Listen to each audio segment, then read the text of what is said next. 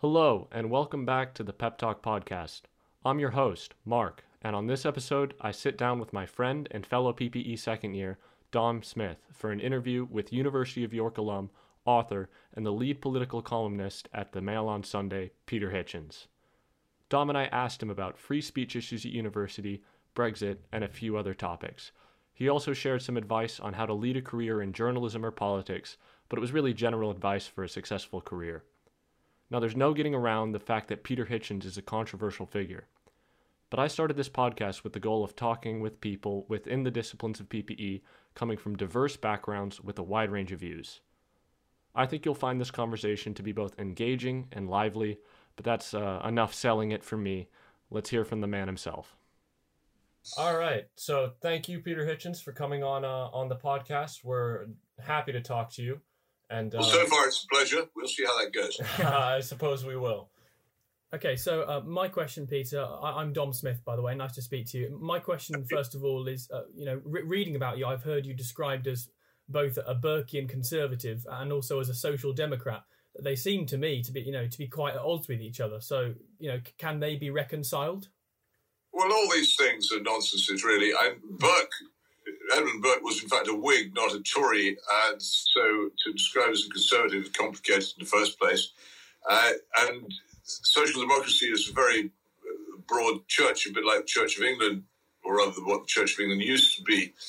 And what it, in my case, what it means is a willingness to recognise that the state has a role uh, in making sure that people don't fall below certain standards and in in organising things which cannot conceivably be done by by private individuals or indeed by private companies. Take, for example, one of my favourite subjects, the railways.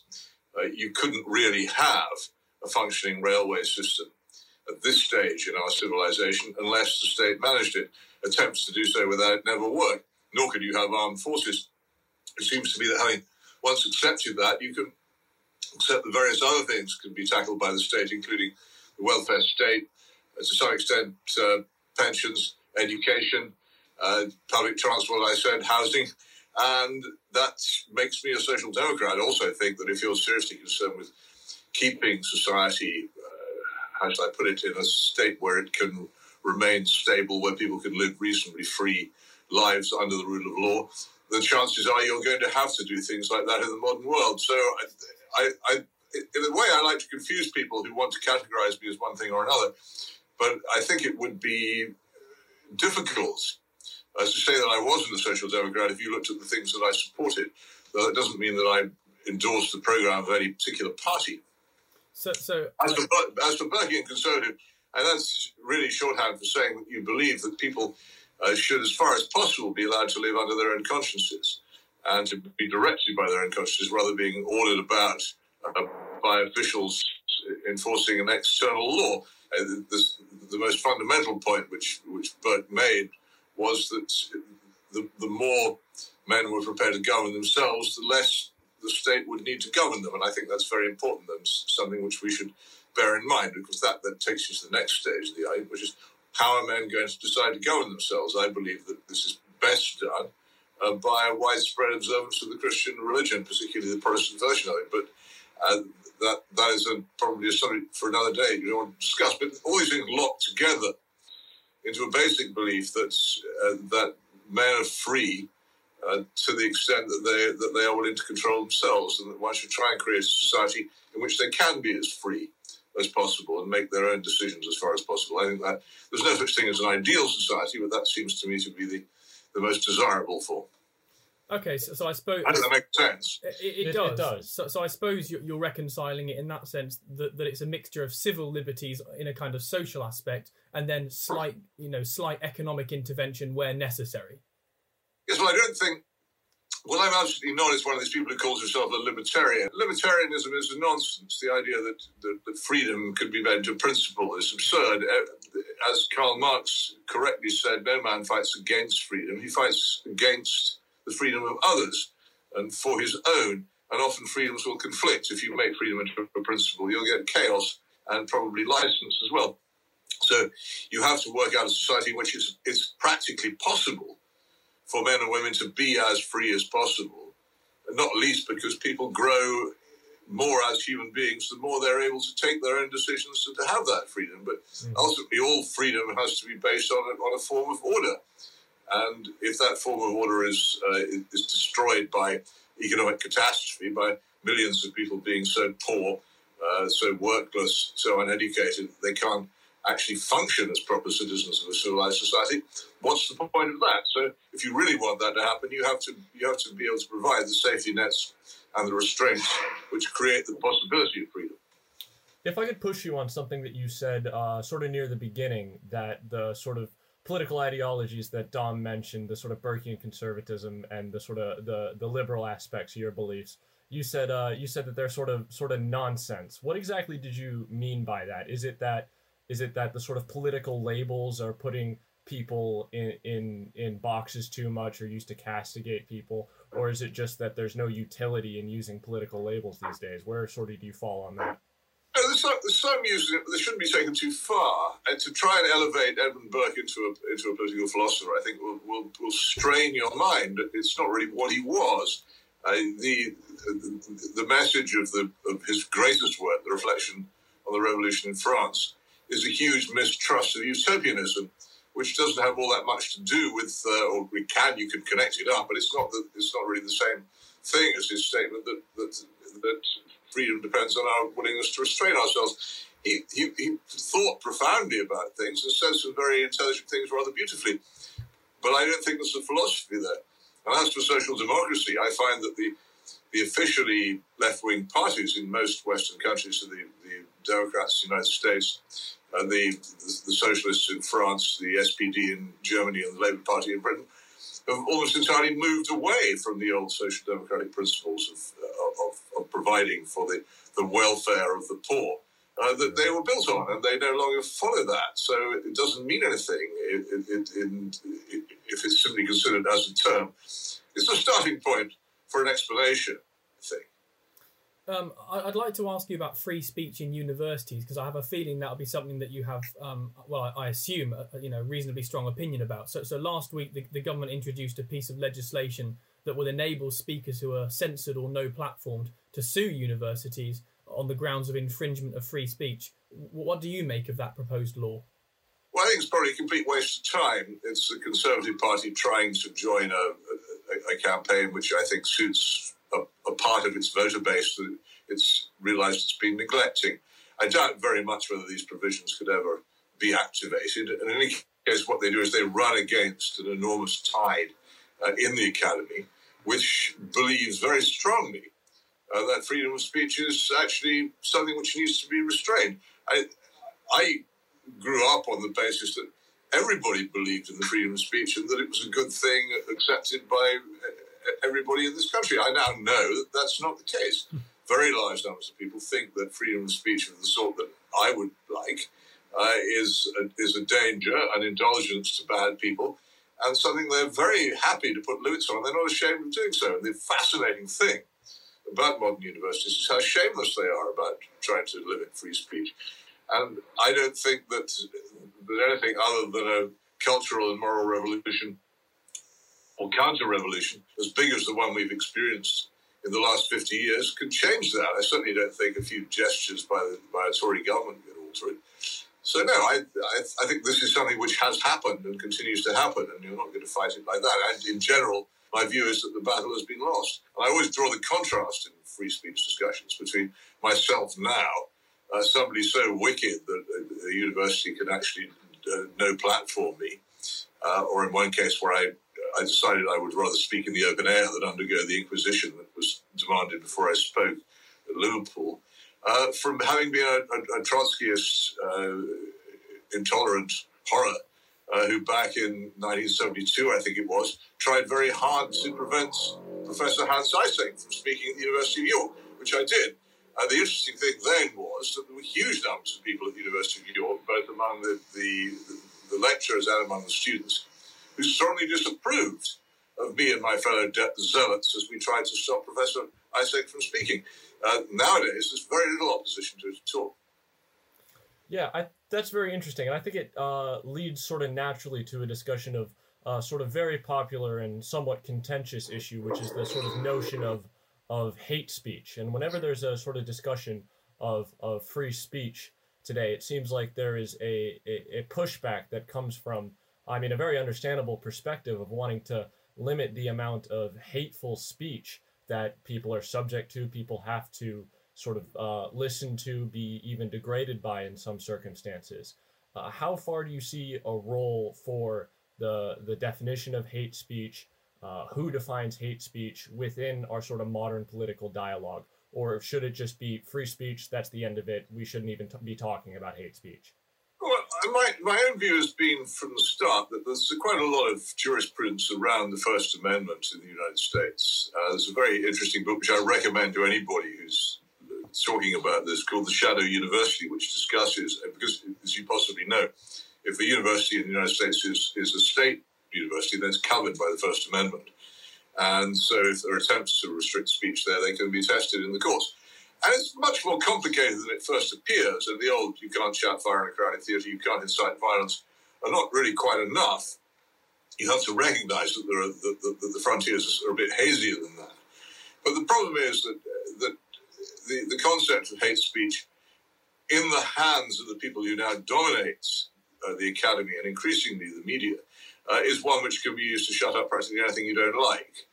And it, the, the, success of what we have to call political correctness, because there is no other term which sums it up, has been driven hugely by the fact that it enforces good manners. It says to people you really shouldn't abuse various types of persons who you, you either disapprove of or don't like. And I think almost any civilized person has to say, well, that's a good thing. The, the, the, nasty words which we use to describe uh, various people in our society, even as recently as 20 years ago, I'm glad to see the back of them.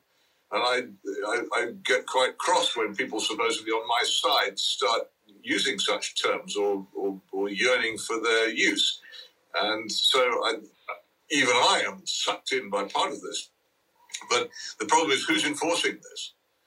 And, uh, and on, on, on what grounds? There's almost nothing which can't be classified as hate speech if you draw your lines broadly enough. And there's the, this is similar to the famous development after the first report into the Stephen Lawrence murder, where anything which anybody perceives as a racist remark therefore was a racist remark it all becomes so subjective that there is no contesting it. And so you, are basically in a position of lawlessness. It, almost the worst form of lawlessness is one in which nobody actually knows what is legal. And this is increasingly becoming the case in speech. Nobody knows what is permissible and what is not. So and so what, people, what people are, suddenly find themselves being caught out by uh, sometimes stupid things which they, they, they would say in private but not in public, sometimes just by stupid things which they say, but th- there is a very unclear boundary, and I think that's always bad. Uh, it would be better if we could retreat, as I say, to the to, to the to the more carefully worked out limits of the First Amendment described in the Shadow University. But again, you can't have a First Amendment in this country because the First Amendment is based on the idea that, that, uh, the Congress is, is subject to the Constitution, whereas in this country, Parliament is uh, Parliament is supreme. And so you could never do it. You couldn't make a law saying Parliament sh- shall make no law uh, restricting freedom of speech. It, it, it, we have to try and copy it in some other way. But as I say, I don't think that the the prevalence of the idea of hate speech in the academy uh, is is a good thing. I think it means that speech is far too limited. And sometimes you have to pay a rather unpleasant price for free speech because free speech is ultimately about allowing freedom to people you don't like and sometimes people whose ideas you intensely dislike and whose manner of expressing them you intensely dislike. And I, I think the, the border has to be drawn so that you have you have to allow that, otherwise it isn't free. Yeah, very interesting. If we could sort of turn this discussion to a more general look at free speech and sort of free speech online, not just outside of uh, universities, it seems like we've sort of reached a point where a few massive media companies uh, sort of referee the the online political dialogue in that sort of sphere.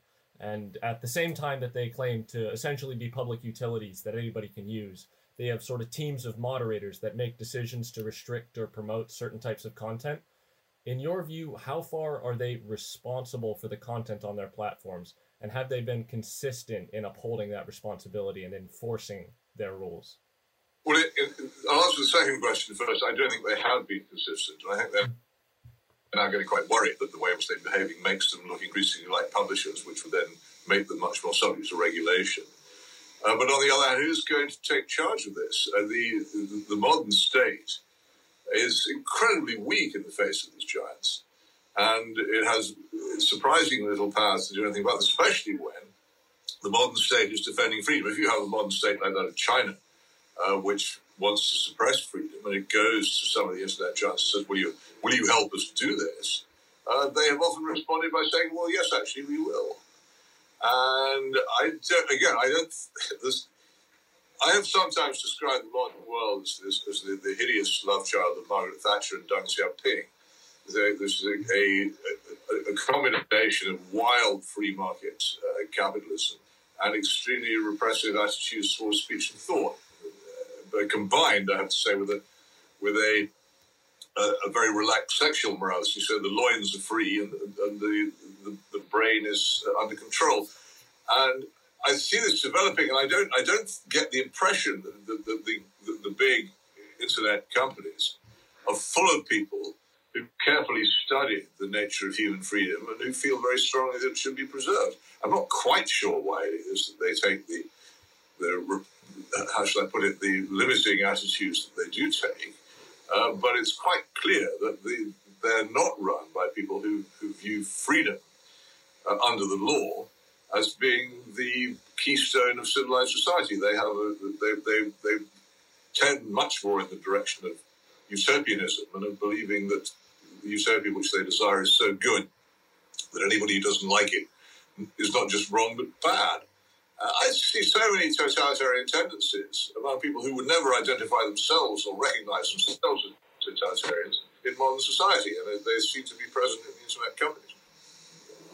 Um, if I can just take this slightly more philosophically for a moment, I mean, I think I think my understanding uh, uh of free speech and free thought is that when when when humans were first evolving, you know, many millennia ago, um, it, it was the case that they were refereeing each other in terms of what they did, uh, uh and then maybe a few centuries ago, it started um, being re- refereeing in terms of what each other was saying. Do you think we're we're turning up at the at the point now where it's it's more about what, what we think, you know, you know, where we're refereeing what each other think. Well, I wouldn't necessarily agree with you about the origins of this. I think it was a very happy accident uh, that created, in particularly in the Anglosphere countries, a form of freedom, which was has several almost unique characteristics. It's, it's the adversarial parliament, the adversarial courtroom, uh, the the existence of jury trial, the presumption of innocence, these things are incredible pieces of luck, uh, which happens to, to this country, and which it handed on more or less to nobody else but the other Anglosphere countries, and then not completely. And it's been it's worked extraordinarily well, but I'm afraid it's uh, it's no longer valued or understood, and, uh, and people a lot of people decide they don't like it. It's very inconvenient to absolute power. If you have, for instance, the, the people go on and on about the vote as if this was a decisive uh, aspect of a free society. There are plenty of unfree societies which have votes, and votes are terribly easily manipulated if you have enough money and enough control of, of, of major media to do so. The thing which decisively, well, two things in my view, decisively ensure the freedom of the Anglosphere countries. So jury trial with the presumption of innocence, which means the state can't just lock you up because it feels like it. Uh, and the development of adversarial parliaments, in which there is a constant opposition uh, to the government, uh, which is accepted as legitimate uh, as part of the constitution, and creates the possibility of an alternative government and a, a, an inch of difference between the parties in which we all live. And those things have proved increasingly inconvenient uh, and undesirable, and not understood either by, by, by, most by most people now. I find the understanding of the, the liberties of, of, of, this country very, very slender and, and, and, very poorly educated in the schools and universities.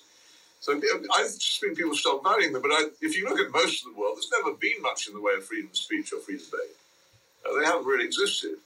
And they, or, or, if so, not for very long. And the a lot of countries which come under the, the democratic banner are actually surprisingly repressive in reality. I, I don't myself believe that any country which has large scale pre-trial detention uh, can really be free, uh, nor one where the presumption of innocence doesn't operate in practice, which jury trial compels. And we're surrounded by strong states which are formal democracies and have sort of free press and sort of free media. When you examine them, they're immensely less so than in the Anglosphere. So here we have this happy accident, uh, which we've enjoyed the benefits of for a few centuries, uh, but which is, I think, now coming to an end. I'm very sad to see it go, but I don't see any sign anybody wants to defend it very much.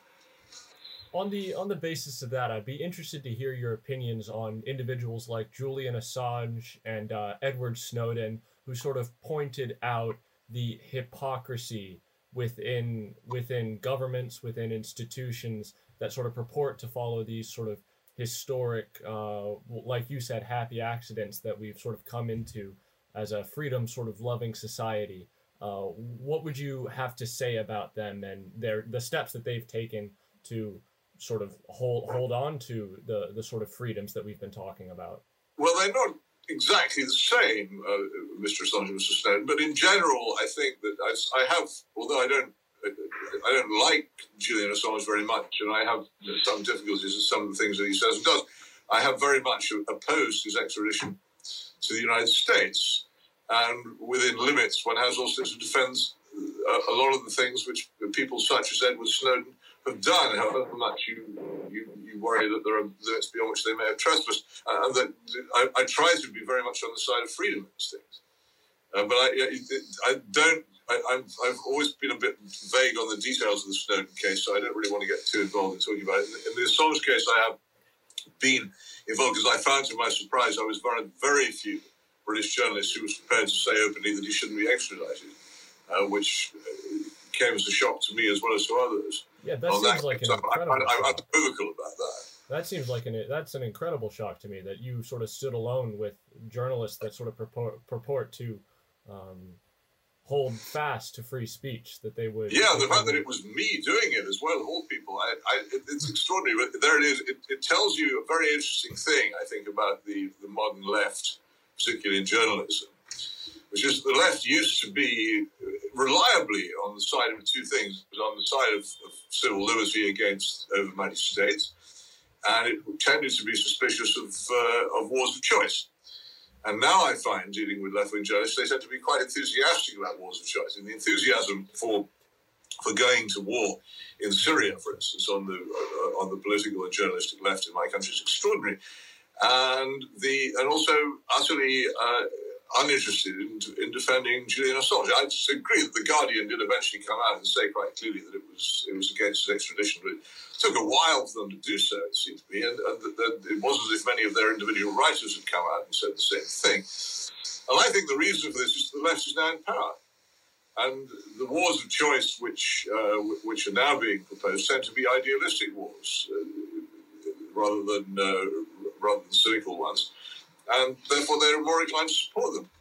Mm. I'm still slightly baffled by the intensity of the desire to go to war with Syria, a country which I find, whose government I find repellent, and have said so on the record for many years. I still know exactly why is it that there is such a desire to go to war in that direction. I don't know, but it, it does seem to me that as, as, the left gets closer to power, which it, it has done uh, in a huge cultural and moral revolution over the past 50 years, uh, the less interested it is in liberty and the more interested it is in making war.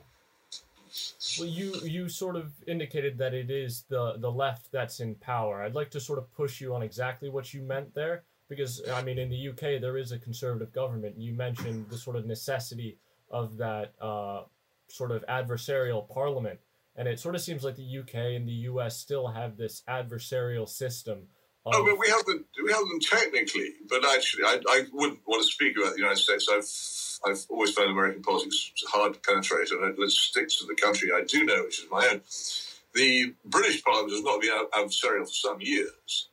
Uh, the what happened was, first of all, Blairism, which is basically Euro communism, uh, triumphed at the polls and then triumphed culturally. What what happened for the previous fifty years is that Britain had been undergoing a a sexual, moral, cultural, and educational revolution, uh, but not a, as yet a political one. The 1997 victory of New Labour meant that the people who'd been victorious in that cultural revolution were now politically in power as well. And one of their main intentions, particularly with the gigantic majority they had on the, the on first election, uh, was to browbeat and club the Conservative Party into accepting their policies. And under David Cameron, that's what the Conservative Party did. Of course, the, the modern equivalent of the of the Vatican in Britain is the BBC, which is the, the body which bestows blessings and approval on political parties and which prevented the Conservative Party from having the faintest chance of winning any elections between 1997 and 2010. As soon as the Tory party adopted Blairism, the BBC was prepared to treat it fairly again. It began uh, to see some chance of coming to office. But the two parties are essentially identical.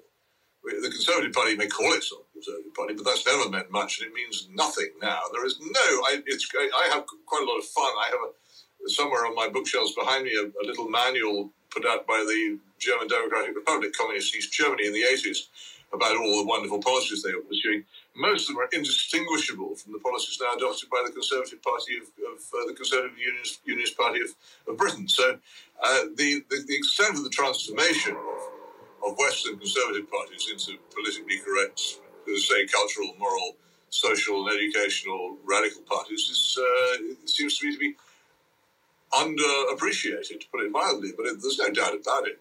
And as for the, the, the people who, my generation, uh, the long march through the institutions law, the people who were at university in the late 60s and early 70s, uh, were.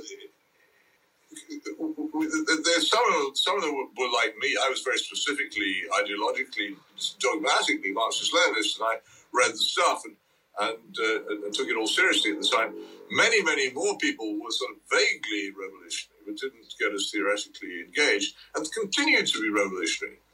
Uh, once they once they went into the careers which they then followed, in particularly in education, uh, in the law, uh, in journalism, and of course in the in the undergrowth of politics, this is special advisor industry and all that, where, where so many of them ended up. And what you find if you look, and I wrote, wrote a long article about this a couple of years ago, is that a very large number of, of, of members of Blair's cabinet were uh, supposedly former Trotskyists or communists.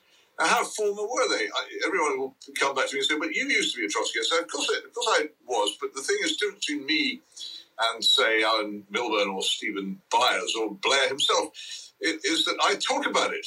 I'm absolutely frank about it. You ask me anything about my time as a Trotskyist, I'll tell you as factually as I can what I did, what I thought, uh, who I associated with, uh, what I was up to. Blair himself did not admit to having been a Trotskyist until about two years ago, years after uh, he'd stop being in active uh, electoral politics. Uh, you won't get Byers or Milburn or Alistair Darling or or, um, or, or, most of the others, or Peter Mandelson, to talk about their time in Marxist organizations because it still matters. Uh, and, and, how many of them were there? We don't know. I tried to get my MI5 records a few years ago. And uh, they told me eventually that uh, under some pretext they, they wouldn't give them to me. I think the reason why they wouldn't give them to me is that in the early years of New Labour, all the MI5 records of what were then called left wing subversives were destroyed. So we have no way of finding out. But I'll bet you there are a lot more people in New Labour who were who, who were actually uh, who were actually on the, the, the revolutionary left in the 1960s and 1970s than we've ever found out. And they, you only need to look at the ideas they pursue uh, to see them. But they're not. I, we, we, we moved on from from seizing the barracks and the railway station and the post office to seizing the television studio and the newspaper and the school. And it's, it's been a Gramscian revolution, not a Leninist one, and that's the big difference. But that, apart from anything else, it's a lot easier, isn't it? You can carry on pursuing a very nice, well-paid career in television uh, while still being a Gramscian revolutionary. It would be much harder to do that if you're a Leninist.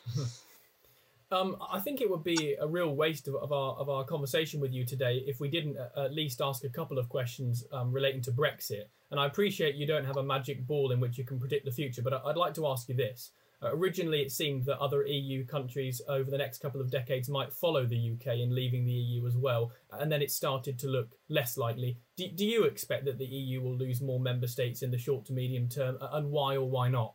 I've never thought so. I think there's always been a possibility that the EU might resolve itself into into two different blocks: a central one heading towards ever closer union, and an outer group uh, less enthusiastic about it. But like I, most of the uh, most of the new members of the past uh, th- thirty years have joined the EU because of the advantages they believe they'd get from it and the protection they thought it would give them. I don't think they're in any hurry to leave. I think the the, the idea that lots of other people wanted to do the same as Britain has always been a, a fantasy of the more, um, how shall I put it, a romantic, uh, romantic pro-exit people. Uh, I, I, I don't see it. The reason why Britain has always had a difficulty with the European Union, the reason why I, for a long time, thought that our uh, membership of it was incompatible with our existence as a state is the particular difference between our laws and theirs.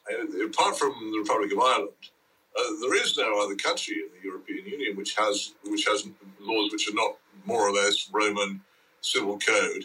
Uh, they don't have common law. Uh, they, they don't have the true presumption of innocence in their criminal code, and they operate as a result completely differently. And so it, th- that always seemed to me to be the reason why fundamentally we couldn't stay in. I, I was never particularly worried about the trading arrangements. In fact, I, I, as you possibly know, favoured the Norway option of staying in the single market. I'd stayed in the customs union if I could. I could see absolutely no point in having a huge economic rupture. What I wanted was to get our political and legal institutions out of the European stream and, and, and allow them to continue to develop independently. So I no, I, I, I think it's a, it's a, it's a, it's a fantasy uh, of a certain type of person to, to believe that the European Union is on the verge of collapse. People, the countries which have most of the countries joined the European Union uh, did so by elite decision, but their, their elites had completely open eyes about what they were doing. The British elite uh, was deeply divided about joining the European Union, uh, and it, and, and, could see grave disadvantages in it, and almost certainly made a, a, wrong decision at the time because of the the catastrophic demoralisation which followed our national failure and defeat at Suez, uh, caused the British governing class to go more or less doolally, and they looked somewhere, for anywhere, to, to make up for this uh, this humiliation, and they turned to the European Union from stake. It was we, we could always have been on good terms with them without joining. But we, we Macmillan was absolutely set on joining, and, and we were stuck with this result.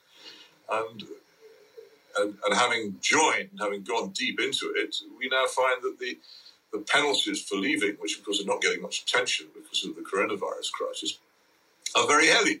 And the City of London loses its, its first position to Amsterdam, and, and, this is an enormous development, hardly noticed large numbers of small businesses are suffering greatly because of the, the problems of third country status. And the fishing industry is in a terrible mess, and all kinds of other things this of going to come up. Uh, I think that Britain has many more problems with the form of exit it's chosen than the European Union has. I'm not saying the European Union is without internal problems and difficulties, it has huge ones. And the, the single currency is going to create enormous strain over and over and over again, already has done, particularly in the case of, of Greece and uh, I think Cyprus as well. But that doesn't mean it's going to fall apart, uh, or it would be particularly good for anyone in Britain if it did. It's a, uh, it's sort of easy to get embroiled in the sort of instant effects of Brexit on the UK economy, the European economy, and sort of get bogged down in the details there. But I'd like to sort of push you on a more uh, um, American style sort of Brexit argument and ask how far you sympathize with the sort of American federalist view that the uh, UK should have left, or England and the UK should have left the EU because of uh, authority and political authority being as close to the people as possible, and that more structural argument. Well, that that is that is more or less my argument. I think Britain should should have its should have its own sovereign parliament and it should have, it should make its own laws and should reform its own laws according to its to, to that parliament and within its own with its own sovereign boundaries. And I also think it should it should control its own borders. Uh, two things which we which we had lost more or less under the old dispensation. But it's quite amusing to hear that from the United States because it was the United States which actually uh, played a large part in propelling us into the European Union in the first place. And there was actually a CIA operation uh, designed to support this program. It's one of the few that's ever been documented because someone found all the papers in a cupboard at Georgetown University. It, the, the, the United States is always very keen on Britain being absorbed into some sort of European superstate so that they could have one telephone number when it came to Europe. And they, they, so, but the United States is so different from Britain in so many ways that to, to try and impose American, uh, how should I put it, um, states' rights politics onto the European continent is never really going to work. American American states, fine organs as they are, don't really compare with fully formed nation states with long histories and their own armies, monarchs, uh, currencies, and uh, all the rest of it. Sovereignty is not about national anthems and flags. It's about these hard things that you either have or you don't have. Yeah, interesting point. Um, one of the most uh, fascinating aspects to current UK politics is Scotland's fervent desire to continue pushing for independence and, in the meantime, for economic self determination. What do you expect Scotland's future will look like? Think Scotland will leave the United Kingdom. I, I, think it's almost certainly inevitable now. I don't think anyone in, in, in London has come up with any formula which uh, which can counter the, the, extremely clever propagandizing of the Scottish National Party and the national mood in Scotland, sort of post Braveheart mood, which is emotionally for independence. And it's very hard to counter these things, as uh, Spain is discovering as well in Catalonia. Uh, the, the, the, tougher they are on, on, the Catalonian independence movement, the more it seems to consolidate itself. So I resigned to that departure. I think whatever opportunity there may have been to prevent it was lost when, when the Blairites brought in the devolution in the first place. And they thought it would uh, it, it, would actually end the desire for independence, for in fact, it fed it. So I think we just have to cope with it. And my view has for a long time been to say to Scotland, we're very sorry if you want to go, we can't prevent you. Uh, but, and you're, you're completely welcome to come back whenever you like it. We'll leave a light burning, no business about it. I can, I, who, who has campaigned for a, a British independence from European decision making, uh, who can turn to the Scots to say, how dare you ask for independence in decision making?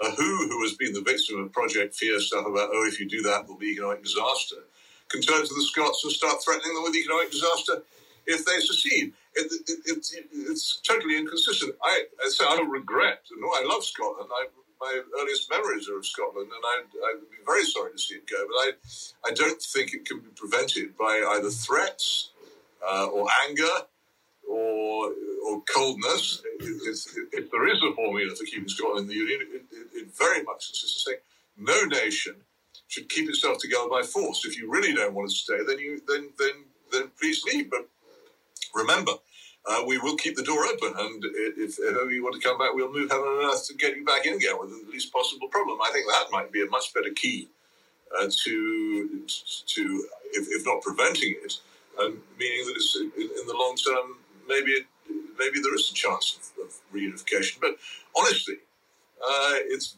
particularly for people who've been associated with the campaign to leave the European Union. It's very difficult for them to oppose what Scotland's doing, and also I, bitterness in these things is futile. We made the most terrible mess of Ireland in the early years of the 20th century. Uh, and the, which ended with the catastrophic uh, executions of the leaders of the Easter Rising, which is a mistake which will echo down history forever. And we really should be very careful not to go down the same road of bitterness with Scotland. If, if, if, that's what they want, then that's what they must have. Countries are entitled to be independent if they desire it. If the Scottish people wish it, they must have it and, uh, and go with our blessing. If I could turn the discussion a little bit more towards the uh, the University of York, because as many listeners will, will know, you're one of the notable alumni alumnus from the University of York, and uh, I'm correct. Well, University Challenge doesn't think so. Uh, whenever they, they they they compile their teams of, of, of York alumni, I always get left off it. Um, well, you're on it. You're on it now, Mr. Hitchens. Yeah, okay. Thank you. You're, you're on it now. Uh, how far I just throw say... that in because it, it cheeses me off. how, how far would you say that your uh, politics and philosophy degree from the university prepared you for sort of your, your long career as a leading political columnist and, uh, and a pundit? Oh, not at all, because I didn't do any work. Um, I, I, spent I spent my entire time at York as an, as an active Bolshevik. uh, studying Marxism and Leninism. And because things were so relaxed in those days, I got away with it. And that certainly had, had an impact. I mean, the fact that they let me get on with what I was doing, because I, I took, as I do actually, I took the whole thing to the limits. Uh, I, I'd like to take an idea to its logical conclusions, and I was able to do that in the York of those days, which is one of the reasons why I'm so much not a Leninist Bolshevik now. Uh, so I owe to York uh, the fact that I've, I, that far from being a Bolshevik, I'm now, for goodness sake, uh, a communicant member of the Church of England. Uh, not not a place I travelled very much with my with my activities at the time, but I, that's what I am now. That's where I, I owe that to York beyond doubt. Lots of other things too. I had a lot of fun at York. So uh, I want to push you just a little bit more on the sort of Leninism, Trotskyism sort of avenue of our discussion, and please correct me if I'm wrong. But it seems like uh, perfect, perfect. Please correct me if I'm wrong, but it seems like your po- political sort of understanding comes from uh, a sort of principled stand in combination with sort of uh, nuanced understanding of real political issues. Uh, where did you come into that understanding, and and was it sort of after university, at the university, and how far did that sort of Leninist, Marxist, Trotskyist idea that you once held factor into that sort of turn? You're, you're, gazing. You may not understand this or realize how how unique your experience. You're gazing at an extinct creature. I'm like that coelacanth, which occasionally gets hauled up from the depths of the sea. I ought to exist. I I was brought up in in circumstances which are, are no longer imaginable to most people. My father was an officer of the Royal Navy, so I grew up in and around uh, naval bases and, uh, and, and, listening to the, the things which people of that kind uh, thought. I was educated at cathedral choir schools, uh, amongst other places. And I, I grew up in an England so wholly different from the one that anybody now experiences that it's hard even to begin to explain the mixture of patriotism and, and faith and duty with, with, with which I was inculcated at an early stage. And I then went through a, a second stage, the, the, the, gradual understanding of, of an 11, 12 year old boy of the Profumo affair, uh, and of the, increasingly as I grew older, of the Suez catastrophe which had preceded it. And I realized that what I had been brought up to believe had been discredited uh, about this country. And also, the people who had, had, taught me this had lost their authority in the, the ludicrous uh, ludicrous performance of the Profumo affair. And so I was a person with a, a profound faith and nowhere to put it. And when I discovered in my teens the, the powerful attractions, and there's no doubt of them, of revolutionary socialism, I embraced them because I had a huge gap in my in, in, in my life, which which they filled. The problem was that they then went on to disappoint me as well. It became clear as I lived my life that they weren't actually applicable to reality. So I had to drop that. And I spent many years in a wilderness of, of, of doubt and unknowing, not knowing where to turn. And where I am now is a result of that. I think if I was still a Marxist, I'd, I'd say something about thesis, antithesis, and synthesis here. But that's where I am. I, I do know that I can and have changed my mind, and I'm conscious, therefore, that I could change it again, which means that I, uh, I believe hugely in the, in the, the tolerance of opposing opinions and in trying as far as possible to be civil and rational in, in argument, which is a principle. I also hate utopianism. I became extraordinarily suspicious of, of utopianism, and I saw it as a way to bloodshed and, and misery. But of course, it was an attractive way of bloodshed and misery. People, it, it, it, it looks nice until you're a long way down the path and you, you suddenly realize where you've gone. So I thought it was a duty to be against that. My other great advantage is, is more than 40 years in what I call the University of Fleet Street, where I've had extraordinarily fortunate in having lived in the final months of the Soviet Union's collapse, as have traveled greatly in many, many countries which are not free uh, or, or, which are utterly different from from this country. And so I've had a, also a second education, which has very much brought home to me uh, the the need for for tolerance and for preserving the freedom that we have uh, especially, and also made me very, very hostile to going abroad and telling other people how to run their countries, which seems to me to be none of our business. So the, all these things put together, the early, the early years growing up as a as, as a patriot and Christian, the disillusion, the embrace of revolutionary socialism, the the, the long years uh, unanchored by any real belief, the return to Christianity, the enormous educational power of travel as a, as a journalist to other countries has left me with what I very, very much fear is a unique uh, respect uh, for liberty under the law and the unique desire not to make war on other people. But I, these still seem to me to be opinions worth expressing and getting across as many people as possible before I die. Uh, I think we've got time for just one more question now, Peter, and I think it's one who, whose answer will be valuable to um, you know any York student studying any of the degree programs covered by philosophy, politics, and economics. And it's simply this: what, what advice would you give to York PPE students listening to this who may want to follow on a uh, and find success on a similar career path? To, your, well, to yours, I, I can't. There is no recipe for success. Now, I've been extraordinarily fortunate. I, Providence has smiled on me again and again, and it may not on other people. You, you, you, uh, I have to say, in the course of, of, of, my long life, there have been moments when I've despaired uh, of the trade that I was in and been extremely dispirited and, and thought seriously of, of, leaving it. And that, that, often these things happen the moment before the most enormous strokes of good fortune, which transform life. So one thing to be aware of is that you you really do not know what's going to happen next. But I'm not. So I'm not an advocate of or a, an advisor of success or how to make friends or influence people. Things I'm very bad at in both cases. I'm, what I would say is that if you if you want to seek a good life, uh, then you really need if you if you're interested in reforming anything, then the, the thing you need to reform most of all is yourself.